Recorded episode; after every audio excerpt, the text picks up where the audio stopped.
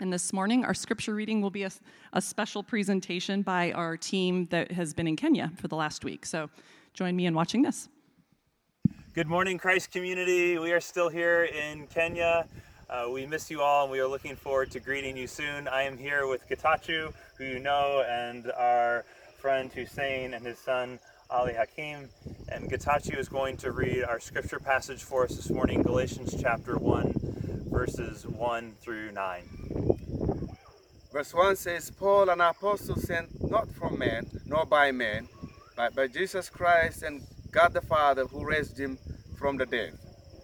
And all the brother with me to the churches in Galatia.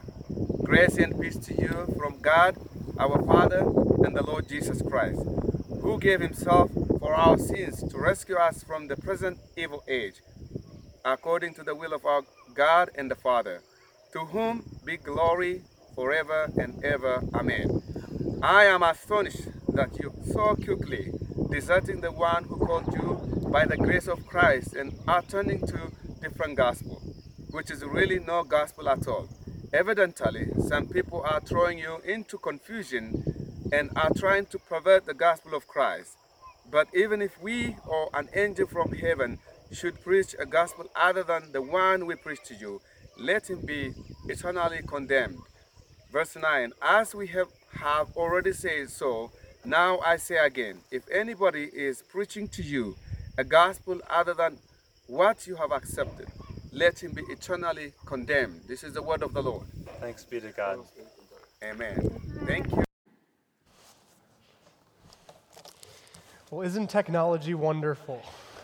Incredible that allows us to hear from our team in Kenya. So that was Pastor Bill, our campus pastor on the, the far left, the, the non Kenyan. Uh, and then we had Getachew in the middle, who leads uh, the ministry that we partner with globally, uh, the 11th Hour Network, which is a church planning network and works to support churches and pastors in Northeast Kenya and Uganda. An incredible ministry. We've been in partnership with them for a few years. And we have a team on the ground right now. I think Bill took that video like a, two days ago. Uh, so Bill, and then uh, we have uh, Jose Thompson And Megan White, and we also have uh, over there Lisa Heinbach, who actually chairs our outreach leadership team. And, uh, and it's, they've had a great trip. They're on their way back now. Um, so they're, Bill, they're probably on a plane right now. I got some emails from Bill. So we'll pray uh, for their safe travels and, uh, and also pray uh, for God to help us understand His Word, help, for God to help us understand that passage that Getachew just read for us. Um, before that, uh, you met me already earlier, but once again, my name's Paul. I'm the associate pastor here, and I'm thrilled that you're here with us. So join me in prayer, both that we would understand this passage of Scripture and for our team in Kenya. Father in heaven, truly we do thank you uh, for the wonder of technology that we can, two weeks in a row, see a beautiful video um, of our brothers and sisters who are across the globe. Um, thank you for the opportunity for a few of, of us he, uh, here from the Brookside campus to journey there, um, to partner deeper and to grow in relationship with one another. We pray that we too, um, back here in Kansas City, would uh, grow from the, the fruit of their work. Um, our team that is over there, uh, that is partnering with the good work that's already happening, happening in the 11th Hour Network. We pray for them and we pray for those four individuals traveling back here, Lord, that they would be safe. Uh, we pray as well for our time here this morning. Um, I love that uh, Christians all over the world have the exact same Bible. Galatians 1 1 through 9 is the same here as it is in Kenya. And I pray, Father, that as we study uh, the first chapter of Galatians and the beginning of chapter 2, that, that we would understand it. Amen. Now, you might be a little bit confused by that scripture reading, not because it was a video when it's normally not, but because if you were here last week, then what you're probably thinking is, wait a second, I thought we were studying the book of Acts, and that was definitely Galatians. How did I, did I blink and miss like 20 chapters of Acts? What happened? And and if you are thinking that, that's really fair. Um, no, you, you didn't blink and, and miss Acts chapters 10 through 28. And instead, what we're doing is, you see, last week uh, we met in Acts chapter 9, we met the Apostle Paul, and he experienced this incredible transformation. Jesus broke in incredibly, and he transferred uh, Paul from the road of destruction that he was on to the road uh, of life. He transferred Paul from a life where, where Paul was dedicated to destroying the early church to a life where Paul was dedicated to proclaiming the gospel of Jesus Christ.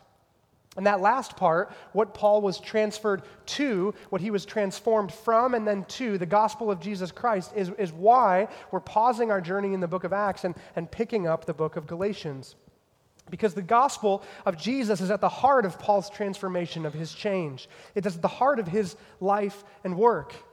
And here at Christ Community, we're, we're not shy about sharing and proclaiming that this very same gospel is at the foundation of all that we say, do, and think. It's important to us too. And since this gospel is so important, it demands serious examination. We ought to look at it and scrutinize it with difficult questions. Do we know the gospel? Do we have the gospel? Do we possess it? Are we committed to it fully? Or is there any way that we might be ignorant of it? Is there any possibility that we could be drifting from this gospel that is so important? Well, no New Testament book uh, describes the gospel of Jesus more, with more visceral emotion than the, the book of Galatians.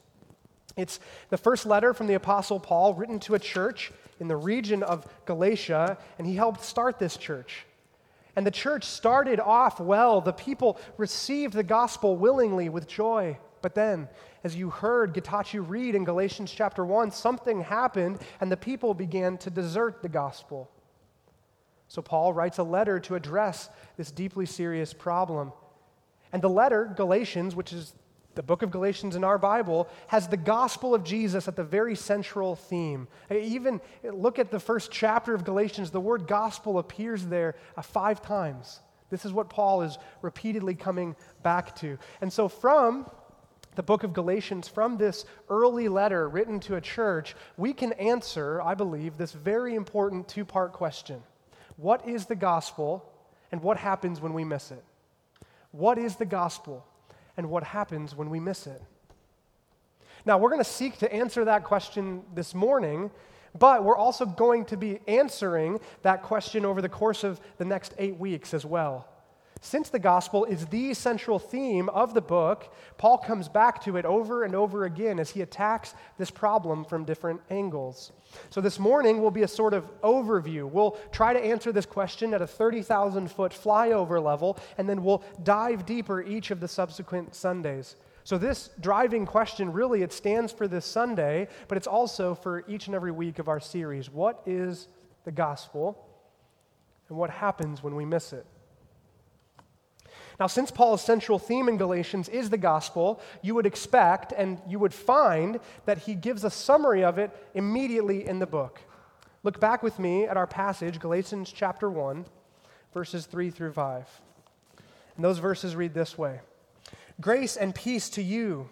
Grace and peace, grace to you and peace from God our Father and the Lord Jesus Christ, who gave himself for our sins to deliver us from the present evil age according to the will of God our Father, to whom be the glory forever and ever. Amen. Now, the core of the summary of the gospel is contained right in the middle of these verses. Jesus gave himself for our sins to deliver us from the present evil age. It's the core of Paul's summary of the gospel. This is how he's defining it.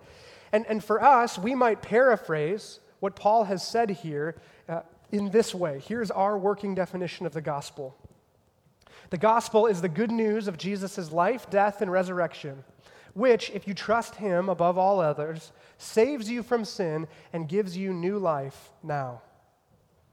Now, that's our attempt at answering the first part of our driving question What is the gospel? Well, the gospel is the good news of Jesus' life, death, and resurrection, which, if you trust him above all others, saves you from sin and gives you new life. Now, obviously, we could spend a whole lot of time peeling back the layers of that definition, but instead, this morning, we're going to forge ahead to the second half of our question what happens when you miss the gospel? Because by looking at what happens when we miss it, I believe that we will grow in our understanding of it. So, what happens when you miss the gospel?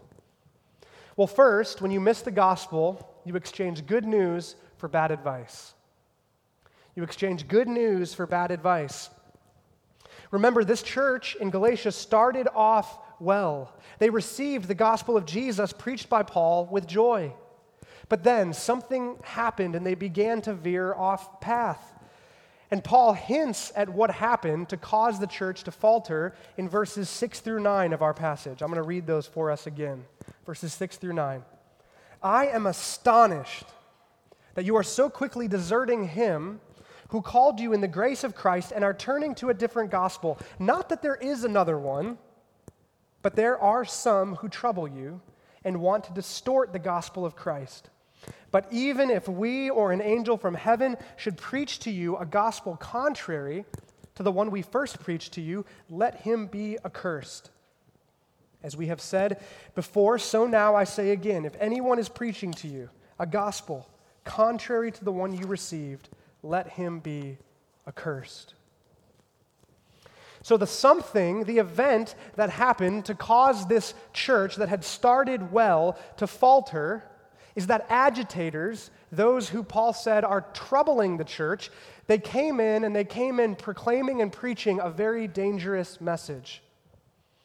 You see, the church in Galatia was composed primarily of non Jewish people. And so, while we don't have exactly what the message of these false brothers were, it's probably what they were preaching is something along these lines.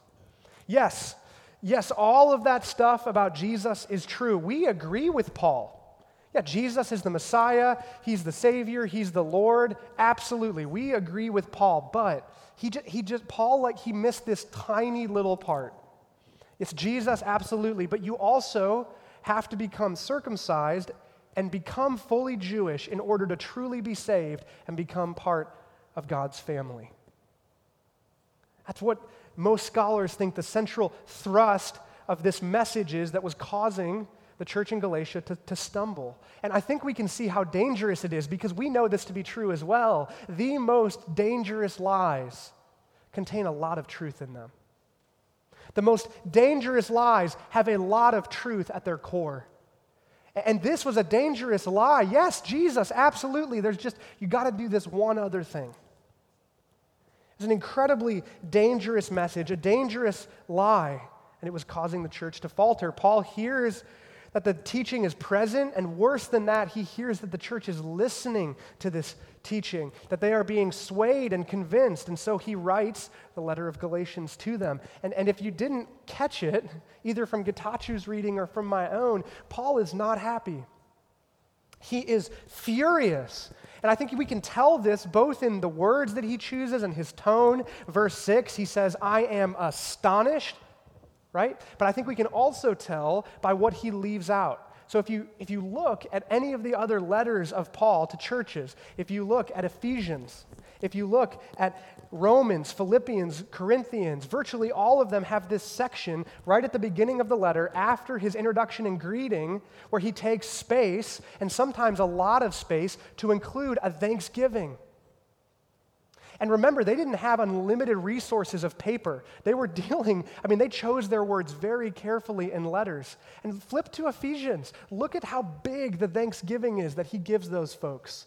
He's incredibly thankful for them. And he takes time to tell them what he's thankful for. But the thanksgiving is notably absent in the book of Galatians. It's just not there. He jumps right from saying, Hey, I'm Paul. Yeah, sure, grace and peace to you, right into what he's angry about, what he's furious about. It's a lot like that angry email at work. You know the one, right? You have the bad meeting and, and it, it went kind of awful, and then you go back to your office and there's already an email in your inbox, and it, it doesn't have a subject. It's just the little parenthetical, no subject. And the person that sent it, you're like, oh no, I know what this is. And you click on it, and there's no greeting. There's no, like, hey everyone, or how are you doing? They just launch right into the tirade.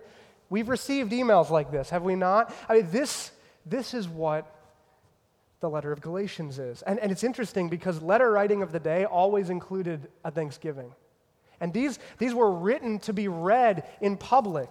So, so the letter, the person, whoever was charged, just, just gets up and starts reading through the letter. Like, wait, did you skip over the Thanksgiving? It's like, no, he didn't include one. He launches right in in verse 6 I am astonished that you are deserting him who called you in the grace of Christ. Now, I had Getachew read a slightly different translation than the English Standard Version because I think it drives home the seriousness of what's happening. You see, instead of the word accursed, which is in the English Standard Version, the version that Getachew read used the phrase eternally condemned. Eternally condemned. Let anyone who is preaching anything other than the gospel of Jesus to you be eternally condemned. I think we feel the weight of that a little bit more. And I don't want you to miss what's happening there either, right? Because Paul includes himself in that. Did you, did you see that? He says, If I come back to you and preach something different than what I first preached to you, which was Jesus, the gospel of Jesus, then let me be eternally condemned. And he says, If an angel comes from heaven and preaches a different message to you other than Jesus, which is what we first preached to you, let that angel be eternally condemned. And certainly, he says, let the people that are currently preaching a different message to you, let be eternally condemned as well. And he says it twice. Again, limited space. You didn't repeat things unless you really wanted to drive the point home. Again, I say to you, let anyone who is preaching a message different than what we first preached to you and what you first received, let him go straight to hell. That is the weight of what Paul is communicating, and I want us to feel that. And the reason that Paul is so deadly serious is because he knows there are not two competing gospels for you to choose between. Oh, I like gospel A, or oh, I like gospel B. I like Paul's gospel, but you know, the, Paul's gospel is good, but I like that these guys added on and gospel B over here. Paul says, no, there are not two gospels. There's one gospel, and everything else is good advice or bad advice. There's one gospel, and everything else is advice. Throughout this letter, and we'll see this as we journey through Galatians, throughout this letter, Paul will point back to the Old Testament, drawing out over and over and over again what happens is that God's people fail to live up to the law of Moses. He will shout this from the mountaintops in this letter. He will say, The law does not save you. It is not good news. And that basic distinction is still true today. We might not be tempted to add Jewish law onto the gospel, but I do think that we are still tempted to trust in advice, aren't we?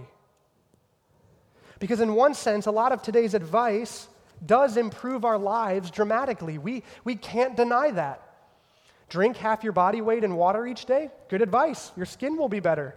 Limit your screen time before you go to bed. Good advice. You won't get headaches and you'll fall asleep faster. Change your furnace filters a few times a year. Take time for self care. Listen well in order to improve your relationships. Good advice, good advice, good advice. Even great advice. But here's the thing none of that advice, or any other good advice for that matter, will save you. No advice whatsoever will fix our central problem that we have sinned against the God of the universe and we remain separated from Him, enemies, destined for eternal death because we have unplugged ourselves from the author of life. Advice, no matter how good, great, or brilliant it might be, ain't fixing that. So, when it comes to our salvation, when it comes to fixing that central problem that we all have, all advice is bad advice. That's not an absolute rule. Again, some advice is really, really good and really, really helpful, but when it comes to our salvation, all advice is bad advice. And it can't do a thing to help us. Or here's another way at it the best advice, no matter how great it is, the greatest advice in the world is still not good news. The best advice is still not good news. There's an old preacher, wonderful preacher, Martyn Lloyd-Jones, and he helps us understand the difference between advice and news with this analogy. He says, In the ancient world, if an army went to battle and they lost, the army would send messengers back with advice. You can fight the army that's coming to destroy you, or you can run like mad. I mean, that's advice, isn't it? And this is what every other religion or worldview offers. Figure out how to save yourself, and good luck as you go on. That's advice. You can fight the army that's coming to destroy you, or you can run from it. But, but what if, what if your army won that battle? What if your army didn't lose? What if the soldiers that you sent out to fight, what if they conquered the other army? What would the messengers come back doing? They would come back singing good news right? They would sing, and you could hear them coming from miles away. The entire town would rush to the gates to the, hear the good news proclaimed. The victory is ours. Our soldiers have won. Believe it, celebrate it, and live in the freedom that's been achieved for you. That's good news, not advice. And our story, the Christian story, the gospel of Jesus, folks, it's good news, not advice. In fact, it's the best news. The best news that what you couldn't do was done for you. That when you were stumbling around trying to save yourself, God won the battle and made a way for you in Jesus. The good news of the gospel doesn't gloss over the bad news. Yes, you are a great sinner, the greatest sinner, says the gospel. But here's the good news that fixes that problem Jesus is a greater Savior, and He's already secured the victory for you. All you need to do is receive it. When it comes to our salvation, I wonder why are we so addicted to advice when the best news of all time is available? When you miss the gospel, you exchange good news for bad advice. Second, when you miss the gospel, you exchange God's word to you for man's opinion of you. You exchange God's word to you for man's opinion of you. Paul makes this point in Galatians 1, verses 11 and 12. He writes, For I would have you know, brothers, that the gospel that was preached by me is not man's gospel. For I did not receive it from any man nor was I taught it by any man, but I received it through a revelation of Jesus Christ. Paul is adamant I did not make the gospel up that I preached to you. I did not invent it by my own accord, but instead I got it from the risen Jesus himself. He revealed it to me. And the reason that this point is so important, or the, the point is so important to Paul, this point is that he ends up spending the rest of chapter 1 if you look down and kind of read ahead, and the beginning of chapter 2 defending this point. I didn't get it from any other man. He goes on and on and on. And, and when we read those verses, they might strike us as odd. They, it seems like Paul's just kind of rambling. Like, what point is he making here? He's, like, I was here for a while, I was there for a while, I saw this person, but I didn't see that. Per-. I mean, he's, I was here for three years and then there for 14. Yes, I, I, I was in Jerusalem and I, I did meet with Peter then, and I, I bumped into James. You, you remember James Right? He's the brother of Jesus. And, but that was it. I didn't see any of the other apostles. And then immediately, don't, don't forget this, immediately after my transformation on the Damascus Road, I didn't see any of those guys right then. No, instead, I went to Arabia, and then, well, yeah, eventually I made my way back to Jerusalem, but, and we compared notes. And what, what we found out when I got there is that we were all preaching the exact same message. But, but we weren't preaching the exact same message because we had colluded together and had, had invented a story. We were preaching the exact same message because they got it from the risen Jesus, and I was preaching that message because I got it also from the risen Jesus. That's the source of the message. And the reason that he keeps driving this point home over and over and over again, it's not from Peter, it's not from James, it's not from John, it's not from any other man, is because Paul knows that what makes the gospel unique is that it's God's word to you. The gospel is God's revelation of himself to us, and it's proven with an empty tomb. The, the fun, foundational difference between Christianity and every other religion is that we say if you can find Jesus' body, we will all pack up and go home. And, and sure, it might be easy for us to say that today, 2,000 years later, but the first Christians said that too. If you can, if you can find Jesus' body, this is all over. Because what we're building this thing on is the fact that a man who was once dead lives again. And he appeared to over 500 of us. And he made clear to us what his purpose is and what our message is and what we ought to do with it. That's what all of this is built upon. And we stand in that rich and beautiful tradition 2,000 years later and 6,000 miles away. That is different than any other religion. We'll all pack up and go home if somebody can prove to me that Jesus did not rise from the dead. Christianity is not based on the authority of man. It wasn't revealed to just one person who ends up then founding that religion, saying, Well, God showed me this new thing that He's doing. He told me about this. Christianity is not an abstract idea that you can discover in nature. Well, it appears from this, that, and the other that there is or is not a God. No. The gospel, which sits at the very center of the Christian religion, is a word spoken from God to us. It's a word spoken from God to us. And furthermore, it is a beautiful word. It is a word that says yes to us when all we deserve to hear is no. It is a word that calls us lovely when we are anything but. It is a word that affirms and approves, and it is a word that saves. The word of the gospel of Jesus is entirely different than the opinion of man.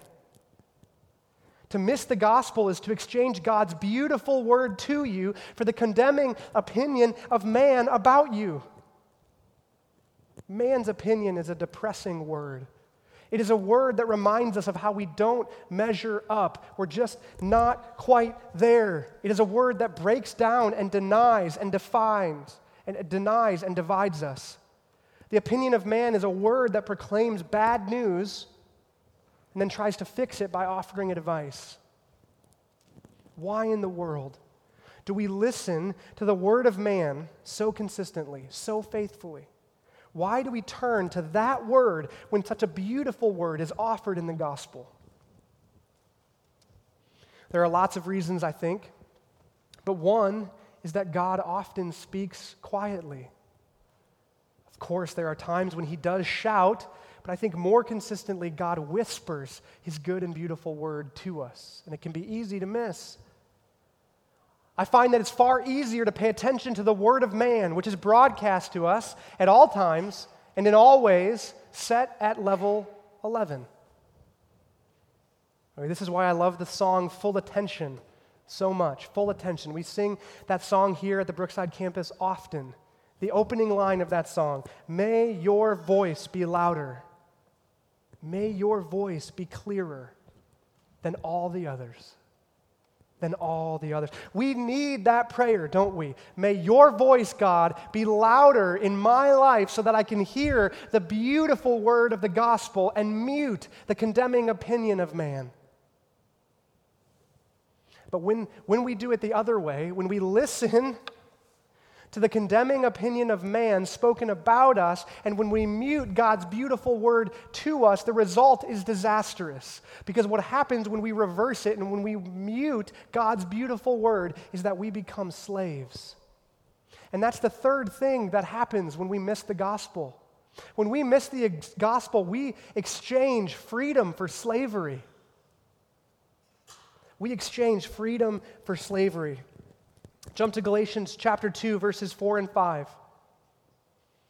Yet because of false brothers, secretly brought in, who slipped in to spy out our freedom that we have in Christ Jesus, why did they do that? So that they might bring us into slavery. To these false brothers, we did not yield in submission even for a moment. And we didn't yield because we wanted the truth of the gospel to be preserved for you.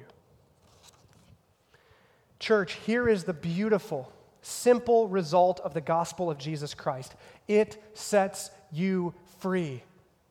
It rips off the chains and it releases you. In Christ Jesus, you have freedom.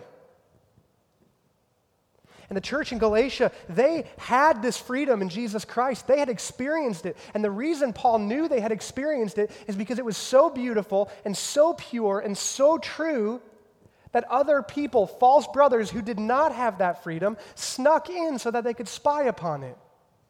Do we have freedom like that? Freedom that is so attractive that we have people coming to us going, How are you so free? I don't know. I don't know if we do, but the church in Galatia had it.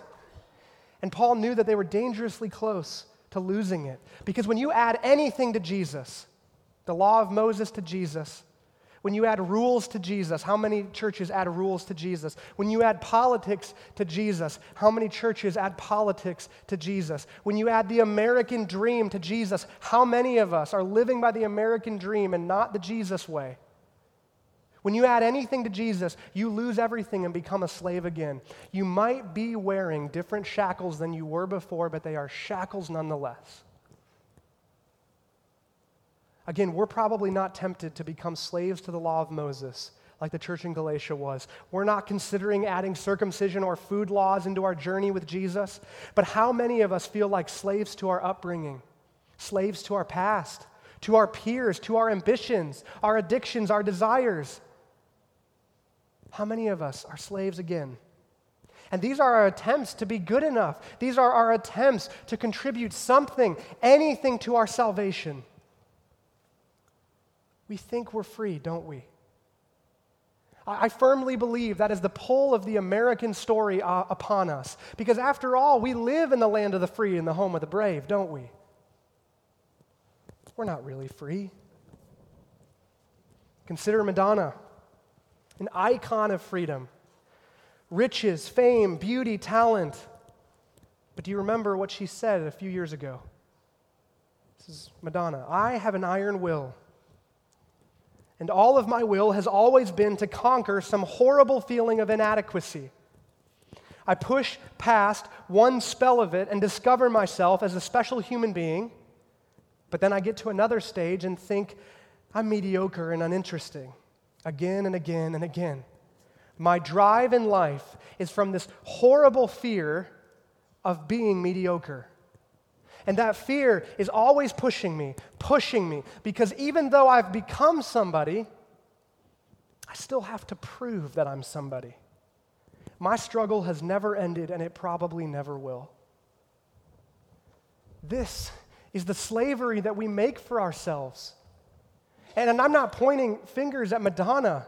Because I know that I do the exact same thing. Did you hear her language there? Even though I've become somebody, world famous. No, I mean, every, everybody wants to be Madonna. Even though I've become somebody, I still have to what? I have to prove that I'm somebody. That's justification language. She wakes up every morning and she tries to prove herself, to justify her existence, who she is and what she does. Do you know what? It might look different for me, but I do the exact same thing. I'm tempted to, to, to forego what I know to be true in the gospel, that I don't have to prove anything to anybody because Jesus stands in my place. But I'm tempted to forego, that truth, forego, forego that truth, and try to prove myself by how good a father I am, by how good a pastor I am, by this, that, or the other. All of us, in one way or another, are on this same journey that Madonna is on, trying to prove ourselves. And we'll never get there. We'll be running on that treadmill until the cows come home. When we slip back into that, when we step on that treadmill of slavery, what we're doing is we're telling Jesus that he's not just he's just not quite enough for us. I like you Jesus, but I just I still need to date other people too. And we do that to him. We tell him that when Jesus is the only one that offers true freedom. True freedom. That's important, isn't it? True freedom. Because freedom, this is what we think freedom is in America, we think it means we can do whatever we want, whenever we want. We think that is what true, absolute freedom is. But that is not gospel freedom. That is not Jesus freedom. And really, that freedom is just another form of slavery. You don't want that. You don't want let it go, frozen type of freedom. You don't. It leaves you empty and disconnected, and it's different than gospel freedom. It's different than Jesus freedom. Paul unpacks this freedom different uh, later on in the book of Galatians. Jesus' freedom is the freedom to live well, to love well, to be whole. Doesn't that freedom sound better? Freedom that gives purpose, direction, definition, that allows us to remain connected with ourselves and with others. Somebody slipped me a note after first service. It's so good, I'm going to read it. It's a quote. Freedom is not the power to do what I want, rather, it is the power to do what I ought. Freedom is not the power to do what I want, rather, it is the power to do what I was created to be and do. That is true freedom. And that is the freedom that is available to us in Christ Jesus. But that freedom, Jesus' freedom, is lost when we add on to Jesus. And the Apostle Paul knew this, and that's why he's so mad. He knew how close the church in Galatia was to exchanging their freedom in Jesus for just another form of slavery. Paul knew Jesus plus anything equals nothing. Jesus plus anything equals nothing. The simple truth is that you can't add anything to Jesus. When you do, you miss the gospel. And when you miss the gospel, you exchange good news for bad advice. You exchange God's word to you for man's opinion of you. You exchange freedom for slavery. And finally, and, and most tragically, when you miss the gospel, you exchange him for an it. You exchange him for an it. Hey, maybe you caught this our first time through Galatians 1, but, but look back at chapter 1, verse 6. Paul writes this He says, I am astonished that you are so quickly deserting him, not it. We'd expect it because he's talking about the gospel. But Paul says, I am astonished that you are so quickly deserting him, Jesus, who called you in the grace of Christ, and are turning to a different gospel. I mean, this is why, in our definition of the gospel, we said that you are saved by trusting in Him, not it. We cannot ever, for a second, miss the centrality of Jesus to the gospel. It is His gospel, isn't it? The gospel of Jesus Christ. And what that means is that it belongs to Him. What it means is He's at the very center of it. What it means is that ultimately we don't trust the gospel, ultimately we trust Jesus. Ultimately, we don't trust it, we trust Him. You see, for Paul, this is not a debate between two philosophies or two religions. Fundamentally, this is a debate between a system and a son. A system and a son. A system that leads to slavery and death, or a son, the Son of God, Jesus, who leads to freedom and life. We spend our whole lives, just like Madonna, searching desperately for anyone or anything that will tell us that we'll, we are all right, that will speak a beautiful word to us, that it's going to be okay, that we're going to make it. We are all on that search, whether we are Christians or non Christians. And Paul says in Galatians, Here he is. Stop searching. Look no farther. The Son of God, Jesus Christ, the God man who left heaven to come here and get you. Jesus, who lived perfectly because he knew you couldn't. Jesus, who died your death and then rose again so that you could have life with him now and forevermore. Acceptance, transformation, freedom, joy, everything that we long for and need in life is available in Christ Jesus, in him. So don't abandon him, Paul says. Don't, I'm astonished. Don't abandon him. That's Paul's message to the church in Galatia, and it's his message to us, the church in Brookside. Will we listen?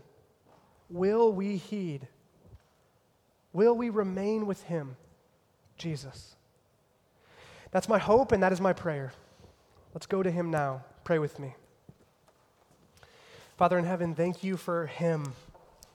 Thank you for Jesus. Thank you that we get a choice between system and son. And help us, Father in heaven, to choose your son, Jesus, each and every time, because we know that his way, the Jesus way, leads to freedom, it leads to life, it leads to acceptance, it leads to everything we're looking for and searching for. Help us, all of us, by the power of your Spirit, to choose Jesus. Amen.